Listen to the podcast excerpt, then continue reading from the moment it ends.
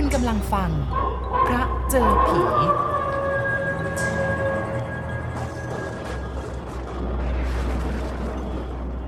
เหตุการณ์ที่จะเล่าต่อไปนี้เกิดขึ้นเมื่อพศออะไรก็จำไม่ได้จำได้แต่ว่าปีนั้นทางกรุงเทพ มีเหตุการณ์ชุมนุมของนักศึกษาที่ธรรมศาสตร์ จนนำไปสู่การนองเลือดครั้งหนึ่งในประวัติศาสตร์ของประเทศไทย ผมยังจำเหตุการณ์ในครั้งนั้นได้ดี เหมือนเพิ่งเกิดขึ้นไม่นานมานี้ ตอนนั้นผมยังเป็นครูอยู่ที่หมู่บ้านชาวเขาแห่งหนึ่ง ในเขตจังหวัดแม่ฮ่องสอน เป็นประสบการณ์หนึ่งที่ได้พบเห็นในระหว่างการใช้เวลาในช่วงปิดภาคเรียน ได้ท่องเที่ยวไปตามป่าดงแถบนั้น วันหนึ่งของต้นเดือนเมษายน ผมกับพัสคิออกจากหมู่บ้านโพซอ เพื่อเดินทางไปยังหมู่บ้านเล็กๆ อีกแห่งหนึ่ง ซึ่งอยู่ติดกับชายแดนไทยพมา่า โดยภูมิประเทศที่เต็มไปด้วยภูเขาที่สูงชัน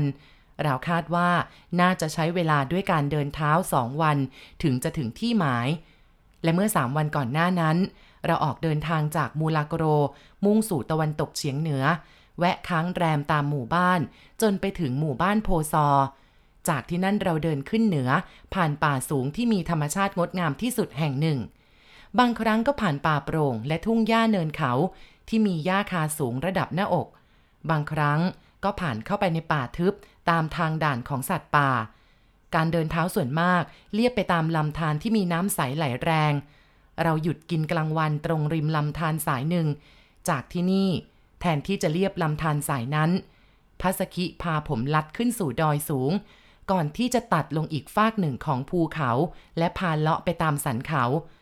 พัสคิบอกว่าเส้นทางสายนี้ยังไม่มีการเดินผ่านมาก่อน แต่ว่าดูจากทิศแล้ว น่าจะสั้นกว่าการเดินตามเส้นทางที่เราวางแผนไว้ หลังจากขึ้นข้ามจุดสูงสุดของเขาลูกนั้นมา ผมก็สังเกตได้ว่าเข้าสู่ป่าสูง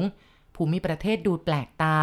พันไม้ที่เห็นหลายชนิด เป็นพืชที่ไม่เคยพบมาก่อน ซึ่งน่าจะเป็นเพราะว่าระดับความสูงกว่าหลายพื้นที่ ในที่ที่เราผ่านมาเมื่อวันก่อนๆในอีก2-3ชั่วโมงต่อมา ผมเดินตามพัสคิที่ออกหน้าไปก่อนเพียงไม่ถึง 10 เมตร ในป่าที่ค่อนข้างจะรกทึบ ด้วยความเหน็ดเหนื่อยและความอ่อนล้าจากการขึ้นลงดอยสูงติดต่อกันเป็นระยะเวลานาน ปืนลูกซองแฝดที่สะพายกับเป้หลังที่บรรจุอาหารแห้ง และสิ่งจำเป็น ดูเหมือนจะหนักกว่าตอนที่เราออกเดินทาง เมื่อตอนเช้านี่หลายเท่ากระเหรี่ยงหนุ่มที่เดินอยู่ข้างหน้า ดูเหมือนจะไม่มีอาการเหน็ดเหนื่อย เขาก้าวเท้าไปข้างหน้าอย่างคล่องแคล่ว บางครั้งก็ใช้มีดเล่มโตในมือริดกิ่งไม้หนามหรือเถาวันที่กั้นขวาง บนเส้นทางเพื่อให้เดินได้อย่างสะดวก ทันใดนั้นพัสคิก็หยุดเดิน ซึ่งเขาเองก็มักจะทำเมื่อเห็นสัตว์ป่าอยู่ข้างหน้า หรือเห็นพืชพันธุ์ไม้แปลกๆ เพื่อจะชี้ให้ผมดู ผมเร่งฝีเท้าไปสมทบกับพัสคิที่หยุดรออยู่ข้างหน้า แล้วก็ต้องแปลกใจที่พบเห็นสองข้างทางเดินเป็นแนวรั้ว ที่ทำจากกิ่งไม้ใหญ่ เลยจากแนวรั้วด้านในเป็นสวนปลูกพืชและผลไม้ ในนั้นมีทั้งต้นหมากมะละกอ และกล้วยที่กำลังออกเครือ อันเป็นภาพที่ผมเคยเห็นจนชินตาตามหมู่บ้านของชาวเขาทั่วไปพัสคิไม่รู้เลยว่าตรงนี้เนี่ยเป็นที่ของหมู่บ้านก็เรียงหนุ่มพึมพำพร้อมกับพาผมออกเดินทางต่อ ทางเดินนั้นเราเดินผ่านเลียบไปตามลำธาร อีกราวไม่กี่สิบเมตร ก็ข้ามลำธารสายนั้น ด้วยสะพานไม้เล็กๆ ที่เป็นแผ่นไม้กระดานสองสามแผ่น ขึ้นเนินเล็กๆ แล้วสิ่งที่ปรากฏต่อสายตาของเราก็คือ บ้านเรือนที่เรียงรายกันอยู่ประมาณ 7-8 หลัง ทุกหลังปลูกสร้างด้วยไม้ยกพื้นสูง หลังคามุงด้วยหญ้าคา แต่สิ่งที่แปลกที่สุดก็คือ ไม่มีสัญญาณหรือความเคลื่อนไหวใด ๆ ที่แสดงว่ามีคนอาศัยอยู่แม้แต่หลังเดียว ผมเดินตามพัสคิไปตามทางเล็กๆ ที่ตัดเข้าไปกลางหมู่บ้าน เราหยุดที่หน้าบ้านบางหลังที่คิดว่ามีคนอยู่พัสคิร้องเรียกด้วยภาษากะเหรี่ยง และด้วยภาษาชาวเขาอื่นที่ผมฟังไม่เข้าใจอีกสองสามครั้ง แต่ก็ไม่มีใครตอบรับ หรือออกมาทักทายเลยแม้แต่หลังเดียวพัสคิหันมามองหน้าผม ด้วยใบหน้าที่บ่งบอกถึงความประหลาดใจ หรือจะเป็นหมู่บ้านร้าง ซึ่งก็เป็นเรื่องธรรมดาในยุคนั้น ที่ชาวเขาจะทำไร่แบบเลื่อนลอย เมื่อดินที่ปลูกข้าว เริ่มให้ผลผลิตน้อย หรือฟ้าฝนไม่ตกต้องตามฤดูการติดต่อกัน ชาวเขาเหล่านี้ก็พร้อมที่จะอพยพไปหักร้างถางพงที่ใหม่ แต่ก็ไม่ใช่อย่างที่คิด หลังจากเดินทางไปจนสุดหมู่บ้าน เราเดินย้อนกลับมาทางเดิม ก็สังเกตว่าบ้านทุกหลังสร้างด้วยไม้อย่างถาวร ไม่ได้ทำด้วยไม้ไผ่แบบชั่วคราวอย่างบ้านชาวป่าเขาทั่วไป หญ้าที่ถูกมุงหลังคา ก็ผูกมัดเป็นตับอย่างปราณีต เราอยู่ตรงบันไดบ้านหลังหนึ่ง ผมมองขึ้นไป เห็นเสื้อผ้าตากไว้บนราวไม้ บนชานบ้านมีตุ่มดินขนาดย่อมที่มีรูปร่างแปลกตา เราปลดเป้หลังออกนั่งพักตรงโคนต้นไม้ใหญ่ ใกล้กับบ้านหลังนั้นพระสกินั่งพิงต้นไม้ ล้วงกล้องยาสูบออกมาจุดสูบ พ่นควันอย่างใช้ความคิด ผมนึกไปว่าเจ้าของบ้านพวกนั้น คงไปร่วมชุมนุมกันที่ไหนสักแห่งหนึ่ง อาจจะเป็นการฝังศพของใครสักคนที่ป่าช้า ที่อยู่ห่างไกลจากหมู่บ้านออกไป ซึ่งเป็นเรื่องปกติ หากทุกคนในหมู่บ้านจะไปร่วมในพิธีเช่นนี้ แต่หากจะเป็นเช่นนั้นจริง เราก็น่าจะเห็นเด็กเล็ก หรือว่าคนแก่อยู่ที่บ้านบ้างสิ่งที่ผิดปกติอีกอย่างหนึ่งก็คือบริเวณนั้น ไม่เห็นสัตว์เลี้ยงแม้แต่ตัวเดียว มองไปทั่วบริเวณก็ไม่เห็นคอกวัวคอกควาย เหมือนกับหมู่บ้านของชาวเขาชาวดอยทั่วไป ไม่มีแม้กระทั่งสุนัข หรือว่าไก่ที่มักจะหากินตามพื้นดิน เวลาผ่านไปเกือบชั่วโมง ยังไม่มีวี่แววว่าจะมีผู้คนท่ามกลางความเงียบอย่างผิดประหลาดนั้นพระสกิลุกเดินไปหยุดตรงบันไดบ้านใกล้ๆหันหน้ามาทางผมคล้ายจะขอความเห็น ธรรมเนียมของชาวเขาบ้านป่าอย่างหนึ่งที่เรารู้กันดี คือจะไม่ขึ้นเรือนคนแปลกหน้า ถ้าเจ้าของเขาไม่อยู่บ้าน ความสงสัยของเราในขณะนั้นก็มากพอที่จะต้องทำอะไรสักอย่าง ไม่มีทางอื่นใดที่จะแก้ข้อสงสัยที่มากขึ้นทุกขณะ นอกจากถือวิสาสะขึ้นไปบนบ้านเท่านั้น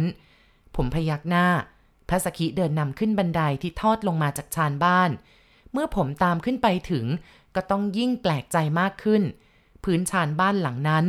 รวมทั้งพื้นบ้านที่ยกสูงขึ้นประมาณหนึ่งคืบทำด้วยแผ่นไม้เนื้อแข็ง ต่างกับบ้านของชาวเขาทั้งหลายที่ปูด้วยฟากไม้ไผ่ทุบ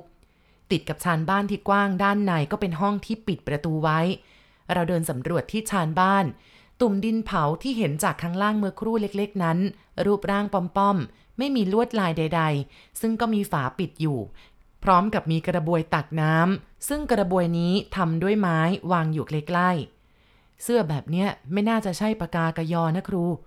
เสียงพระสกีเอ่ยขึ้น หลังจากมองดูเสื้อผ้าที่ตากไว้บนราวไม้ในชานบ้าน ผมได้เดินเข้าไปดูใกล้ๆผ้าสิ้นผืนนั้น ซึ่งมีการทอด้วยมือ สีแดงคล้ำสลับดำลวดลายแปลกๆ คล้ายกับผ้าของพวกลั้วที่เคยเห็น ส่วนเสื้อที่ตากด้วยกันเป็นเสื้อสีขาวหม่น แบบสวมทางศีรษะ คล้ายกับเสื้อชาวกะเหรี่ยง ทอด้วยผ้าฝ้ายหนา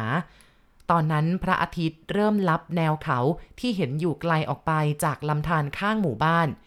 เราเดินลงจากบ้านหลังนั้น ตัดสินใจเดินขึ้นบนบ้านอีกหลังหนึ่งที่อยู่ใกล้ๆกันบ้านที่เราขึ้นไปมีข้าวของเครื่องใช้ อันบ่งบอกว่ามีผู้พักอาศัยอยู่เช่นเดียวกับหลังแรก ผมลงจากบ้านหลังที่สองด้วยความฉงนสนเท่ที่เพิ่มขึ้นทุกที เราออกไปพักข้างนอกหมู่บ้านดีกว่านะครูพัสกิรู้สึกยังไงก็ไม่รู้ ผมเดินตามพัสกิผ่านบ้านเหล่านั้นอีกประมาณสองสามหลัง โดยไม่ได้ขึ้นไปสำรวจ ถัดจากบ้านหลังสุดท้ายเป็นแนวต้นไผ่ที่หนาทึบ ทางเดินเส้นนั้น ได้นำเราผ่านเข้าไปในดงไผ่ จนพ้นจากเขตหมู่บ้าน จากนั้นก็เลียบลำธารสายเล็ก มองเห็นผิวน้ำที่ไหลเอื่อยๆ ในลำธารสะท้อนแสงแดดลำสุดท้ายของวันกระเหรี่ยงหนุ่มเดินนำหน้าผมห่างจากหมู่บ้านออกไปเรื่อยๆ โดยไม่ได้เอ่ยอะไร อีกราว 20 นาทีต่อมา เราหยุดตรงหาดทรายเล็กๆ ปลดเป้หลังลงข้างกองหินใหญ่ บริเวณนั้นมีพุ่มไม้เตี้ยๆเป็นหย่อมๆ ถัดไปเป็นแนวต้นไม้ขนาดใหญ่ ฝั่งตรงข้ามของลำธารเป็นดงทึบ ผมเห็นต้นมะเดื่อใหญ่ที่กำลังออกลูกเต็มลำต้น พอมืดสนิทพัสกิก็เก็บเศษไม้แห้งมาก่อไฟ อุ่นอาหารที่ติดมาด้วย เรานั่งกินข้าวแล้วก็พูดคุยกันอย่างเงียบๆถึงเรื่องราวของหมู่บ้านที่ผ่านมาเมื่อเย็นอย่างยืดยาว แต่ก็ปราศจากบทสรุปว่าหมู่บ้านที่เราได้เห็นนั้นเป็นชนเผ่าไหนกันแน่ หรือว่าจะเป็นพวกลัวผมนึกถึงลักษณะผ้าสิ้นที่ตากไว้ ไม่ใช่แน่ครู ลัวะไม่ปลูกบ้านแบบนั้น เอาละวันนี้นอนซะให้สบายใจ เดี๋ยวพรุ่งนี้เช้าค่อยไปดูกันอีกทีพัสกีลุกขึ้นขยับฟืนในกองไฟ หยิบกล้องไม้ไผ่ขึ้นคาบ ส่องไฟฉายไปยังพื้นดินรอบๆ ราวกับจะหาอะไรสักอย่างพัสกีหาอะไรอะ่ะถุงยาสูบอะครู หล่นหายตอนไหนก็ไม่รู้ แต่ไม่เป็นไรหรอกพัสกียังมีอีก เขาหยิบเป้หลังขึ้นมาค้นหาอะไรอยู่สักพัก ก็ล้วงถุงพลาสติกเล็กออกมา หยิบยาเส้นในนั้น ยัดลงไปในกล้องไม้ไผ่แล้วจุดไฟพ่นควันขโมง คืนนั้นเป็นคืนแรม นอกจากเสียงคุยกันเบาๆของเราสองคนแล้ว ป่ารอบๆตัว มีเพียงเสียงน้ำไหลในลำธารเสียงริ่งเรไร กับเสียงกรีดปีกของแมลงกลางคืน ท่ามกลางความมืด เรานั่งคุยกันจนผมรู้สึกง่วง ด้วยความเหน็ดเหนื่อยจากการเดินทางตลอดทั้งวัน ผมปูผ้ายางลงบนพื้นทรายข้างกองหินใหญ่ คลี่ถุงนอนประจำตัวออกมา อากาศเริ่มเย็นลงมาก ผมหยิบเสื้อกันลมในเป้มาสวมทับอีกชั้นหนึ่ง ไม่ลืมที่จะวางไฟฉายแล้วก็ปืนลูกซองไว้ใกล้ๆที่นอน ดังที่ปฏิบัติทุกครั้งที่นอนค้างแรมในป่า ก่อนซุกตัวเข้าไปในถุงนอนพัสกินั่งอยู่อีกข้างหนึ่งของกองไฟที่เริ่มมอด ปืนแก๊ปคู่มืออยู่ข้างเป้ที่วางอยู่ใกล้ๆทุกครั้งที่เราค้างแรมกันในป่า เขาจะนอนทีหลังและตื่นก่อนผมเสมอ ถ้าต้องเลือกเพื่อนร่วมเดินทางสักคนหนึ่งกระเหรี่ยงหนุ่มคนนี้คือคำตอบ จากประสบการณ์ที่ผ่านมาด้วยกันนับครั้งไม่ถ้วน เขาเองเป็นคนที่มีคุณลักษณะของคนที่เกิด และเติบโตในป่า พร้อมทุกอย่าง หูที่อ่อนไหวต่อสรรพเสียงแปลกปลอม สายตาอันคมกริบ จมูกที่ไวต่อกลิ่น ราวกับชมด มีประสาทสัมผัสซึ่งคนในเมืองอย่างผมไม่มี ผมรู้ดีว่าสามารถนอนหลับได้อย่างวางใจ ตราบใดที่พัสคิอยู่ใกล้ๆ แต่คืนนั้นผมกลับนอนหลับไม่สนิท ทั้งๆทที่ง่วงก็ง่วง และอ่อนล้าจากการเดินทาง อาจจะเป็นเพราะว่าหมู่บ้านแปลกๆ ที่ได้เห็นมาเมื่อตอนเย็น หรือความรู้สึกว่าเรากำลังถูกจับตามอง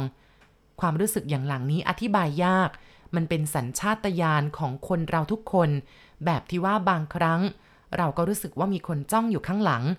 พอหันไปก็มีคนกำลังมองดูเราจริง ๆ แต่ว่าในคืนนั้นผมมีความรู้สึกว่า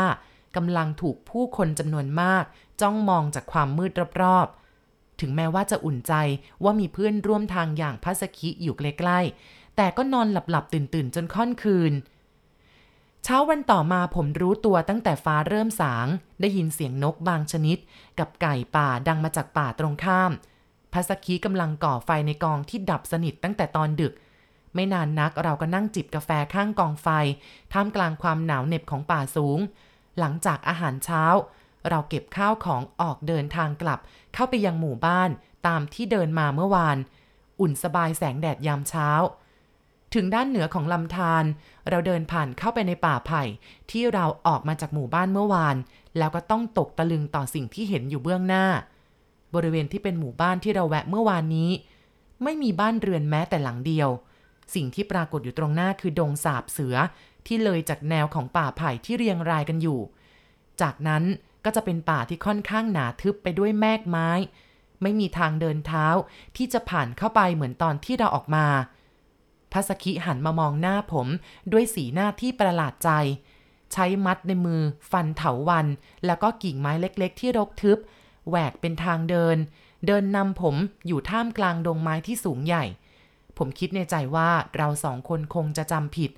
ไม่ผิดแน่ครูพัสคิเอ่ยขึ้น โดยไม่หันหน้ามาราวกับว่าเดาความคิดผมออกพัสคิแน่ใจเหรอพัสคิไม่ตอบคำถาม ใช้มีดในมือฟันกิ่งไม้ที่ขวางหน้า แหวกเป็นทางเดินเข้าไปในป่าที่รกชัด จนถึงต้นมะม่วงป่าขนาดใหญ่ เขาเดินไปรอบๆต้นมะม่วงต้นนั้น ก้มๆเงยๆอยู่ชั่วขณะ แล้วก็หยิบอะไรบางอย่างจากพื้นดินขึ้นมาพัสกิไม่หลงป่าแน่ครู เมื่อวานตอนเราเข้ามาถึงหมู่บ้าน เรานั่งพักกันตรงนี้แหละ ผมนึกย้อนเหตุการณ์เมื่อวานอย่างช้าๆ นึกได้ว่าตอนเข้ามาในหมู่บ้าน เรานั่งพักกันนาน อยู่ที่ใต้ต้นไม้ ใกล้กับบ้านหลังแรกที่ขึ้นไป ครู ดูนี่สิ กระเรียงหนุ่มส่งของที่อยู่ในมือมาให้ผมด้วยสีหน้าที่เรียบเฉย เป็นสิ่งที่ผมเห็นเขาหยิบขึ้นมาจากพื้นเมื่อครู่ ผมรับมาดู ถุงพลาสติกใบนั้นเก่าจนเหลือง รัดด้วยหนังยางเปียกชุ่มไปด้วยน้ำค้าง ภายในมียาสูบอยู่ราวครึ่งถุงพัสกิเดินไปที่คนต้นมะม่วงป่าต้นนั้นอีกครั้ง แล้วหันมาทางผม เมื่อวานเรานั่งกันตรงนี้พัสกิสูบยา แล้วก็ทำถุงยาตก ถุงยาของพัสกิเป็นเครื่องยืนยันว่าเราสองคนไม่ได้ตาฝาดไป ผมยืนงงด้วยความรู้สึกที่บอกไม่ถูก มันเป็นไปได้อย่างไร ก็เมื่อวานนี้แท้ๆ เรายังเห็นอยู่กับตาทั้งสองคน ไม่ว่าจะเป็นทางเดินที่นำเราเข้ามาในหมู่บ้าน บ้านทั้งสองหลังที่เราขึ้นไปดู ถ้ามาคนเดียวเนี่ยคงนึกว่าตัวเองฝันไป ผมเอ่ยขึ้นด้วยความสนเทใจอย่างที่สุดต่อสิ่งที่เกิดขึ้นพัสคิเองก็ไม่อยากจะเชื่อตาตัวเองเหมือนกันครู กลับไปจะไปเล่าให้ใครฟังเขาคงไม่เชื่อหรอกนะ ผมพูด ตอนที่พัสคิเป็นเด็กเองเนี่ย พ่อของพ่อก็เคยเล่าว่า เคยหลงป่าในเขตพม่า ไปเจอคนแก่ พอเข้าไปถามทาง เขาพาไปบ้านเลี้ยงข้าวอิ่ม แล้วก็ให้นอนค้างคืน พอรู้ตัวอีกทีตอนเช้าตัวเองนอนอยู่กลางป่าช้าฝังศพ แล้วพัสคิเชื่อไหมล่ะ ไม่มีใครเชื่อสักคนหรอกครู คิดว่าพ่อของพ่อเนี่ยเล่านิทาน แต่ว่าตอนเนี้ย พัสกิชักจะเชื่อแล้วละสิ ไปกันเถอะครู ถ้าเราเดินเร็วก็คงจะถึงมูลาโกรก่อนมืดพัสกิไม่อยากอยู่ตรงนี้นานๆ